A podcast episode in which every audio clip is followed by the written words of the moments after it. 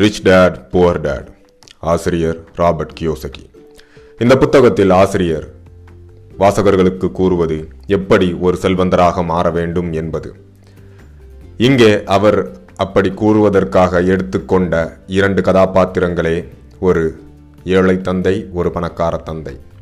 இரு தந்தையரும் இவரது வாழ்க்கைக்கு மிக நெருங்கிய தொடர்புடையவர்கள். இருவரிடமிருந்து இவர் கற்றுக்கொண்டதும் எது அவரை செல்வந்தராக்கியது என்பதையும் அவர் இந்த புத்தகத்தில் தெளிவாக கூறியுள்ளார். இதில் அந்த ஏழை தந்தையானவர் நன்றாக படித்தவர். ஒரு அரசு அதிகாரி. இந்த பணக்கார தந்தையானவர் எட்டாம் வகுப்பு தாண்டாதவர். ஆனாலும் சிறந்த செல்வந்தராக மாறியவர். பணத்தை பற்றி நன்கு தெரிந்து வைத்திருந்தவர். இங்கே நமது ஆசிரியர் கூற வருகையில் பணம் பற்றி பள்ளிகள் கற்றுக் கொடுப்பதில்லை.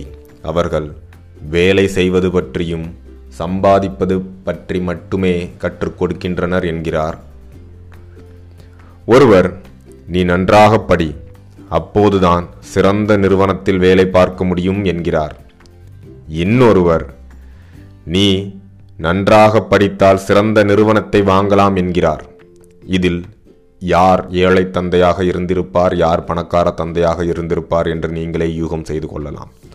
ஆம் ஏழை தந்தை அல்லது ஏழை தந்தை என்ற மனப்பாங்கு உடையவரே நீ நன்றாக படி அப்போதுதான் சிறந்த நிறுவனத்தில் வேலை பார்க்க முடியும் என்கிறார். இன்று தொண்ணூத்து ஆறு சதவீதம் மக்களிடம் கூறப்படும் அறிவுரை இதுதான். ஆனால் பணக்கார தந்தையோ நமது ஆசிரியரிடம் கூறியது என்னவென்றால் நன்றாக படித்தால் சிறந்த நிறுவனத்தை நீ வாங்கலாம் என்கிறார். இப்பொழுது உங்களுக்கு செல்வந்தராக எந்த விதமான வார்த்தைகளும் எந்த விதமான உத்வேகமும் தேவைப்படும் என்பதை உணர்ந்திருக்கலாம். மேலும் இந்த ஏழை தந்தை கூறுகிறார் பண விஷயத்தில் ரிஸ்க் எடுக்காதே என்கிறார். ஆனால் பணக்கார தந்தை கூறுகிறார் ரிஸ்க் எடுக்கும் சமயத்தை அதாவது ரிஸ்க் எடுக்க வேண்டிய சமயத்தை நீ நன்றாக கையாள கற்றுக்கொள்ள வேண்டும் என்கிறார். ஏழை தந்தையோ வீடுதான் நமது சொத்து. அதுதான் சிறந்த முதலீடு என்கிறார். ஆனால் பணக்கார தந்தையோ வீடுதான் பெரிய இன்னொரு பொறுப்புடைமை. அது சொத்து அல்ல. அதுதான் சிறந்த முதலீடு என்று நினைத்தால் நீ தொல்லையில் மாட்டிக்கொள்வாய் என்கிறார். ஏழை தந்தையானவர் என்ன சொல்கிறார் என்றால் சேமிக்க கற்றுக்கொள் என்கிறார். பணக்கார தந்தை என்ன சொல்கிறார் என்றால் முதலீடு செய்ய கற்றுக்கொள் என்கிறார். இந்த ஏழை தந்தை கூறியதையும் பணக்கார தந்தையும் கூறியதையும் நீங்கள் மறுபடியும் ஒரு முறை கேட்டு பார்த்தீர்களே ஆனால் நீங்கள் ஒரு புதிய பரிணாமத்தில் பார்க்க தொடங்குவீர்கள். அதாவது இந்த பணம் சார்ந்த விஷயத்தில் நீங்கள் ஒரு புதிய பரிணாமத்தில் பார்க்க தொடங்கும் போது நீங்கள் செல்வந்தராக மாறத் தொடங்குவீர்கள். நஷ்டமடைதலுக்கும் ஏழ்மைக்கும் வித்தியாசம் உண்டு என்கிறார் ஆசிரியர். நஷ்டமடைவது என்பது சில காலம் மட்டுமே இருக்கும். ஏழ்மை என்பது வாழ்க்கையை தாண்டி தலைமுறை வரை நீடிக்கும் என்கிறார் ஆசிரியர். ஆகவே நஷ்டம் அடைவதால் நீங்கள் ரிஸ்க் எடுக்கக்கூடாது என்று அர்த்தமில்லை என்கிறார். அது நஷ்டமடைவது ஏழ்மை அல்ல என்ற என்பதையும் ஆசிரியர் இங்கு குறிப்பிடுகிறார். இவர் ராபர்ட் ஃப்ரோஸ்டின் கவிதை ஒன்றினை எடுத்து கூறுகிறார். அந்த கவிதை எதை சார்ந்தது என்றால் தேர்ந்தெடுக்காத சாலை. அதாவது த ரோட் நாட் டேக்கன் என்கிறார். அதாவது தேர்ந்தெடுக்காத சாலைகளே பலவிதமான மாற்றங்களையும் பலவிதமான உயர்ச்சிகளையும் கொடுக்கும் உயர்வுகளையும் கொடுக்கும் செல்வத்தையும் கொடுக்கும். நமது ஆசிரியரும் பெரும்பாலான மனிதர்களால் தேர்ந்தெடுக்கப்படாத பாதையை தேர்ந்தெடுத்ததாகவும் அதுவே அனைத்து மாற்றத்திற்கும் காரணம் என்று கூறுகிறார். ஏழை தந்தையின் பேச்சை கேட்காமல் விட்டது அனைத்து மாற்றத்தையும் எனக்கு கொடுத்தது என்று ஆசிரியர் இங்கே கூறுகிறார். பாடம் ஒன்று. செல்வந்தர்கள் பணத்துக்காக வேலை செய்வதில்லை. நீங்களும் பணத்துக்காக வேலை செய்ய வேண்டாம் என்கிறார் ஆசிரியர். ஏழைகளும் நடுத்தர வர்க்கத்தினரும் பணத்திற்காக வேலை செய்கின்றனர். செல்வந்தர் பணத்தை அவருக்காக வேலை செய்ய வைக்கிறார் என்கிறார் ஆசிரியர். தனது வகுப்பு மாணவன் அவர்களது காரில் அந்த வார விடுமுறை தினங்களை கொண்டாட வேண்டும் என்று அவர்களது கடற்கரை வீட்டிற்கு இன்னும் மூன்று மாணவர்களை அழைத்து கொண்டு செல்கிறான். ஆசிரியர் மற்றும் அவரது நண்பன் மைக்கை அதாவது நமது ஆசிரியர் ராபர்ட் கியோசகி மற்றும் அவருடைய நண்பன் மைக்கை அவன் கூட்டிச் செல்ல மறுக்கிறான். காரணம் அவர்கள் ஏழை என்பது. இந்த சமயத்தில்தான் ஆசிரியர் நான் செல்வந்தனாக வேண்டும் பணம் படைத்தனாக வேண்டும் என்று ஒரு உத்வேகத்தை தனக்குள் உண்டாக்கிக் கொள்கிறார். தன் தந்தையிடம் சென்று நான் பணக்காரனாக வேண்டும் என்கிறார். அதற்கு நீ பணத்தை உருவாக்க வேண்டும் என்கிறார் அவரது தந்தை. அதனால் என்ன செய்கிறார்கள் என்றால் தங்களுடைய வீட்டுக்கு சென்று அங்கு கிடைத்த பலவிதமான பற்பசையின் மூடிகளை கொண்டு அவற்றை உருக்கி அதன் மூலம் காசுகளை உருவாக்க முயற்சி செய்கின்றனர். தந்தையிடம் பாராட்டு பெற்றாலும் இது சரியான வழி அல்ல என்று கூறுகிறார் அந்த ஏழை தந்தை. ஆனால் சரியான வழியை உங்களுக்கு ஒரு ஆள் கூற முடியும் என்கிறார். அந்த ஆள்தான் தனது நண்பனான ஆசிரியரின் நண்பனான மைக்கின் தந்தை. ஆனால் அந்நேரத்தில் ஆசிரியர் சிறுவராக இருந்தபோது அந்நேரத்தில் மைக்கின் தந்தை என்பவர் தன் தந்தையைப் போலவே சாதாரண மனிதராகத்தான் தெரிந்தார் செல்வந்தராக இல்லை. ஆனாலும் அவர் குறித்து தனது தந்தை கூறியதால் அவரிடம் வேலைக்கு சென்றார்கள் அங்கிருந்துதான் அனைத்து மாற்றங்களும் உண்டானது. அந்த ஆள்தான் அந்த மைக்கின் தந்தை தான் பணக்கார தந்தை என்பது நேயர்களுக்கு இப்பொழுது புரிந்திருக்கும். இனி நமக்கு தேவையானதை மட்டும் நாம் சுருக்கமாக பார்ப்போம். பணக்கார தந்தை என்ன கூறுகிறார் என்றால் மக்கள் பெரும்பாலும் இருவகை. உணர்வுகளால் அலைக்கழிக்கப்படுகிறார்கள். அந்த உணர்வுகள் ஏதென்றால் ஆசை மற்றும் பயம். இந்த உணர்வுகளால் அலைக்கழிக்கப்படும் மனிதர்களே பெருமளவு இருக்கிறார்கள். மேலும் பணக்கார தந்தை கூறுகிறார் பல மக்கள் எனக்கு பணத்தின் மேல் நாட்டம் இல்லை என்பர். ஆனாலும் தினமும் எட்டு மணி நேரம் அதை சம்பாதிப்பதற்காக உழைத்துக் கொண்டிருப்பர் என்கிறார். இவர்கள் பணத்துக்கு அடிமையாக இருப்பர். பணத்திற்கு எஜமானராக மாட்டார்கள் என்கிறார் பணக்கார தந்தை. இதன் பின்னர் சிறியவனாக இருக்கும் போதே ஆசிரியரும் மைக்கும் இணைந்து ஒரு புத்தகக் கடையில் வேலை பார்த்தனர். அங்கிருக்கும் பழைய காமிக் புத்தகங்களை அவர்கள் ஒரு சிறு இடத்தில் வைத்து அதை ஒரு நூலகம் போல அமைத்து அந்த நூலகத்தில் சாயங்கால வேலையில் மட்டும் அனுமதி அளித்து சிறுவர்களிடமிருந்து ஒரு மணி நேரத்திற்கு பத்து சென்ட் வீதம் அவர்கள் லாபம் சம்பாதித்து சிறுவயதிலேயே முதல் தொழிலை தொடங்குகின்றனர். அங்கு ஒரு சிறு குழப்பம் மாணவர்களிடையே சண்டை சச்சரவு நடந்ததால் அந்த நிறுவனத்தை அதாவது அந்த சிறிய நூலகத்தை மூடிவிடுமாறு பணக்கார தந்தை கூற அவர்களும் மூடிவிடுகின்றனர். இருந்தாலும் அவர்கள் சற்று பணமும் சம்பாதித்திருந்தனர் தொழில் செய்வது எப்படி என்ற உணர்வையும் அவர்கள் சிறுவயதிலேயே அடைந்திருந்தனர். பாடம் இரண்டு ஏன் பணம் குறித்த படிப்பினை வேண்டும் என்று ஆசிரியர் இங்கு நமக்கு உணர்த்த விளைகிறார். நீ எவ்வளவு பணம் உண்டாக்குகிறாய் என்பது முக்கியமல்ல. நீ எவ்வளவு பணம் வைத்திருக்கிறாய் என்றுதான் முக்கியம் என்கிறார் ஆசிரியர். இது சற்று குழப்பமாகவே நமக்கு தோன்றலாம். இருந்தாலும் அவர் தெளிவூட்டுகிறார். செல்வந்தர்கள் சொத்துக்களை வாங்குவர். ஏழைகளும் நடுத்தர வர்க்கத்தினரும் சொத்து என்ற பெயரில் பொறுப்புடைமைகளை வாங்குகின்றன வாங்குகின்றனர் என்கிறார் ஆசிரியர். இந்த சொத்துடைமைகளுக்கும் பொறுப்புடைமைகளுக்கும் உங்களுக்கு வித்தியாசம் தெரிந்திருக்க வேண்டும் என்கிறார். சொத்து என்பது உங்கள் பையில் பணம் சேர்க்கும். பொறுப்புடைமைகள் உங்கள் கையிலிருந்து பணத்தை எடுத்துக்கொள்ளும் என்கிறார் ஆசிரியர். இதன் வித்தியாசம் தெரியும் பொழுது உங்களுக்கு சொத்துடைமை என்றால் என்ன பொறுப்புடைமைகள் என்றால் என்ன என்று விளங்கியிருக்கும். அதனால்தான் பணக்கார தந்தையானவர் அந்த சிறுவர்கள் ஏழையாக இருக்கும்போது சிறுவர்களாக இருக்கும்போது அவர் வாடகை வீட்டில் தங்கியிருந்தார். சிறு நிறுவனம் ஒன்றை வைத்துக்கொண்டு அவர் பெரிய வீடுகளை கட்டவில்லை தேவையில்லாமல் கார்களை வாங்கவில்லை. ஏனென்றால் அந்த வீடும் தேவையில்லாமல் வாங்கும் அந்த கார்களும் அவரது பொறுப்புடைமைகளாக மாறும் என்று அவர் உணர்ந்திருந்தார்.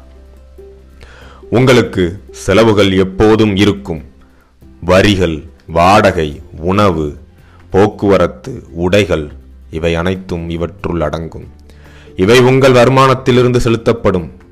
பொறுப்புடைமைகள் என்பது உங்களது வீடு கார் படிப்பு முதலிய கடன்களுக்கான வட்டி ஆகியவையும் இவற்றுக்கு செலவழிப்பது நீங்கள் சொத்துடைமை என்று நினைக்கலாம். இல்லை அனைத்தும் பொறுப்புடைமை என்கிறார் ஆசிரியர். மாறாக சொத்து என்ற பெயரில் உங்களுக்கு நில உடைமைகள் பங்குகள் பத்திரங்கள் பணத்தில் செய்த முதலீடு காப்புரிமைகள் இருந்தால் தனி வருமானம் உங்களுக்கு அவற்றிலிருந்து கிடைத்து கொண்டே இருக்கும். அதுவே சொத்துடைமையின் பெயரில் வரும் என்கிறார் ஆசிரியர். முக்கியமாக தெரிந்து கொள்ள வேண்டியது வருமானம் கூடினால் செலவும் கூடும். நீங்கள் வருமானத்தை கூட்டுவதை விட வருமானம் வரும் வழிகளை கூட்ட வேண்டும். பொறுப்புடைமைகளை சேர்ப்பதை விட சொத்துடைமைகளை சேர்க்க வேண்டும் என்கிறார் ஆசிரியர். ஏன் பணக்காரர்கள் இன்னும் பணக்காரர்கள் ஆகிறார்கள் என்ற கேள்வி மனித சமூகத்திலும் உங்களுக்கும் இருந்து கொண்டே இருக்கும் அல்லவா? அதற்கான விடை ஆசிரியர் இங்கே கூறுகிறார். அவர்கள் சொத்துக்களை சேர்க்கின்றனர். அதனால் வருமானம் கூடுகிறது. அவர்கள் பொறுப்புடைமைகளை சேர்ப்பதில்லை. அதனால் செலவு குறைகிறது அவ்வளவுதான் என்கிறார் ஆசிரியர். இன்னும் ஒருமுறை நீங்கள் முதலிலிருந்து வந்தால் உங்களுக்கு இன்னும் தெளிவாக விளங்கலாம். என்றாலும் நாம் மீண்டும் தொடர்வோம். நீங்கள் உங்களுக்காக வேலை செய்யவில்லை. வருமானம் தரும் நிறுவனத்திற்காக வேலை செய்கிறீர்கள். வரி என்ற பெயரில் அரசுக்கு வேலை செய்கிறீர்கள். கடன் என்ற பெயரில் வங்கிக்கும் வேலை செய்கிறீர்கள். உங்கள் கடின உழைப்பை இந்த மூவரும் பெற்றுக்கொள்கின்றனர் என்கிறார் ஆசிரியர். பாடம் மூன்று. உங்கள் வேலையை மட்டும் பாருங்கள் என்கிறார் ஆசிரியர். செல்வந்தர்கள் சொத்துக்களின் வரிசையை கவனிப்பார்கள். மற்றவர்களோ வருமானத்தின் பதிவுகளையே கவனிப்பர் என்கிறார் ஆசிரியர். என்னை பொறுத்தவரை சொத்துக்கள் என்பது உங்களின் தயவின்றி மதிப்புடன் விளங்கக்கூடியவை. உங்களின் தயவு இல்லாமலேயே தன்னுடைய மதிப்பை கூட்டக்கூடியவை. பங்குகள் பத்திரங்கள் ரியல் எஸ்டேட் வருமானம் ப்ராமிசரி நோட்ஸ் காப்புரிமைகள் சந்தை மதிப்புமிக்க பொருட்கள் ஆகியவை இந்த சொத்துக்களில் அடக்கம் என்கிறார் ஆசிரியர். உங்கள் வேலையை செய்து கொள்ளுங்கள். ஆனால் சொத்துக்களை வாங்குங்கள். பொறுப்புடைமைகளை அல்ல என்று மறுபடியும் உச்சரிக்கிறார் ஆசிரியர். அடுத்து வரியின் வரலாறு மற்றும் பெருநிறுவனங்களின் வலிமை குறித்து கூற வருகிறார் ஆசிரியர். எனது பணக்கார தந்தை மிகவும் சாமர்த்தியமாக விளையாடுபவர். அவர் நிறுவனங்களின் மூலமாக இயங்குவதே அவரது சிறந்த ரகசியம் என்கிறார் ஆசிரியர்.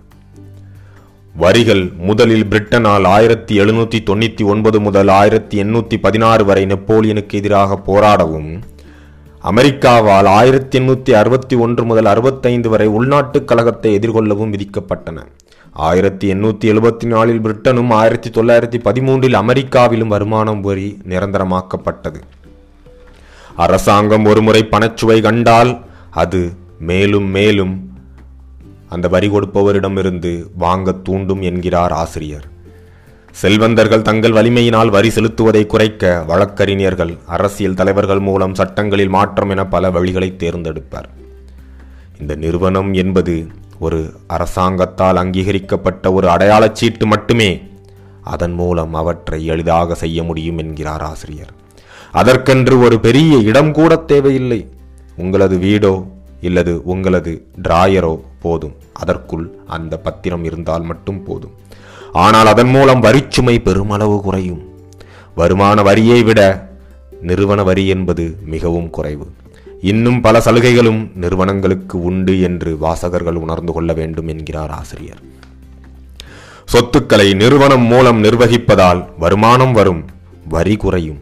செலவுகள் நிறுவனத்தின் கணக்காகும் உங்களது மொத்த வருமானம் பாதுகாப்பாக உயரும் என்கிறார் ஆசிரியர். மேலும் மக்கள் நிதி சார்ந்த அறிவு பெற நான்கு துறைகளில் திறமை அவசியம் என்கிறார் ஆசிரியர். அவர்களுக்கு கணக்கிடும் திறமை இருக்க வேண்டும்.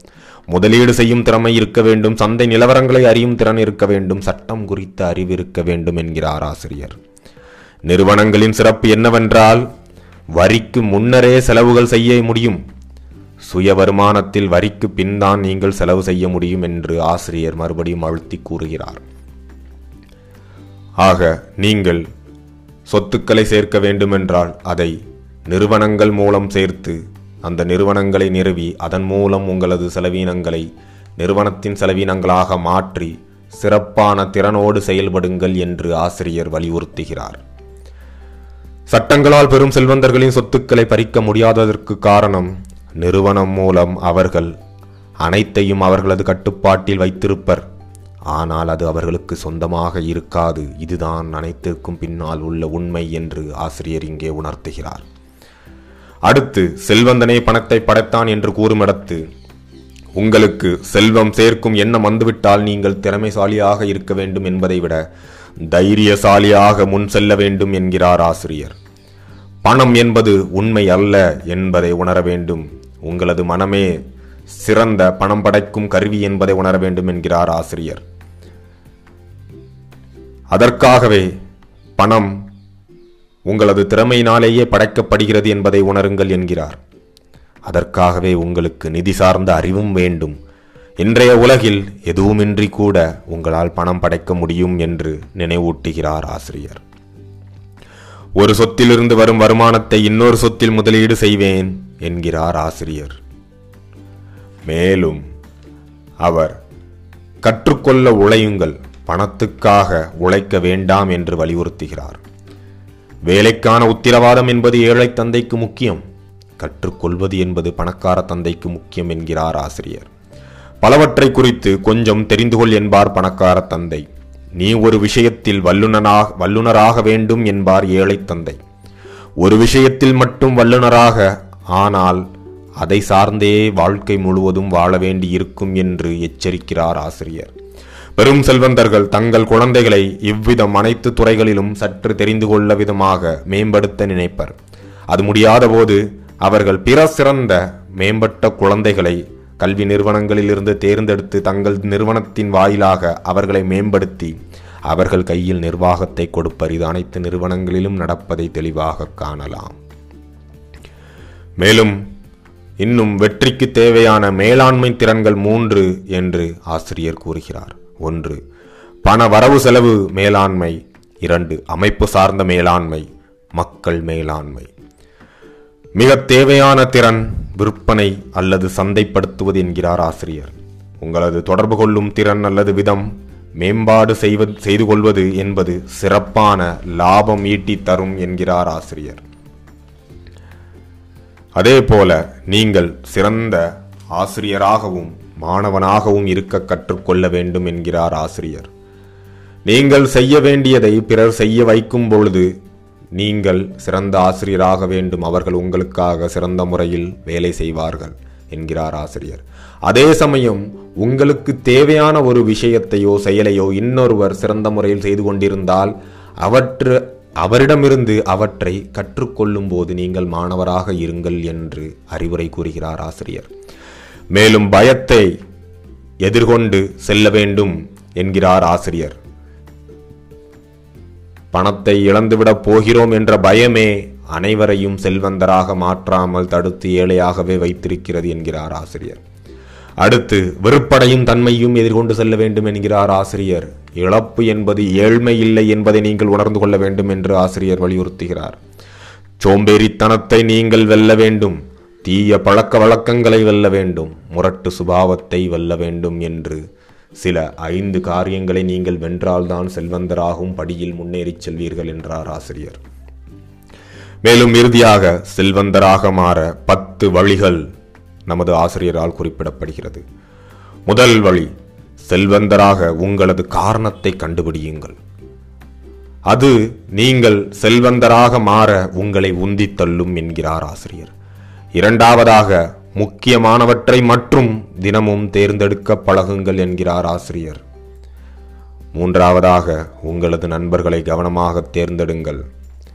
உங்கள் கூட்டணியே வெற்றியையும் தோல்வியையும் தீர்மானிக்கும் என்கிறார் ஆசிரியர். நான்காவதாக ஒரு விஷயத்தை நன்கு கற்றுக்கொள்ளுங்கள். பின்னர் அந்த விஷயத்தை கற்றுக்கொள்ள தொடங்குங்கள். அதில் வல்லுனராக ஆவதை விட அடுத்த விஷயத்தை கற்றுக்கொள்ள ஆரம்பியுங்கள். இந்த கற்றலில் நீங்கள் சிறந்த மாணவராக இருங்கள். கடைசி வரை கற்றுக்கொண்டு இருங்கள் என்கிறார் ஆசிரியர். ஐந்தாவதாக உங்களை முன்னிலைப்படுத்துங்கள். உங்கள் மாற்றமே சிறந்த மாற்றமா என்பதை உணருங்கள். சுய ஒழுக்கத்தை வளர்த்து முன் மாதிரியாக திகழுங்கள் என்கிறார் ஆசிரியர். ஆறாவதாக சிறந்த அறிவுரைகளை பெறுங்கள்.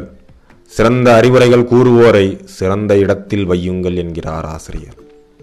ஏழாவதாக கொடுக்க கற்றுக்கொள்ளுங்கள். அது உங்களுக்கு எதையும் கொடுக்காமல் கிடைக்க வைக்கும் வலிமையை தரும் என்கிறார் ஆசிரியர். எட்டாவதாக உன்னிப்பாக கவனத்துடன் இருக்க கற்றுக்கொள்ளுங்கள். உங்களது சொத்துக்களை கொண்டே உங்களது ஆடம்பர தேவைகளை நீங்கள் வாங்கலாம். சொத்துக்களை இழக்காமலே என்கிறார் ஆசிரியர். உங்களது கதாநாயகர்களை தேர்ந்தெடுத்துக் கொள்ளுங்கள்.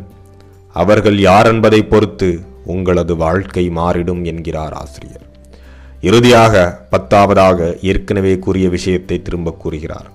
நீங்கள் கற்றுக் கொடுப்பதன் மூலம் நீங்கள் பெற்றுக்கொள்ளலாம் கொடுப்பதன் சக்தி சிறந்தது என்று ஆசிரியர் இங்கு குறிப்பிடுகிறார்.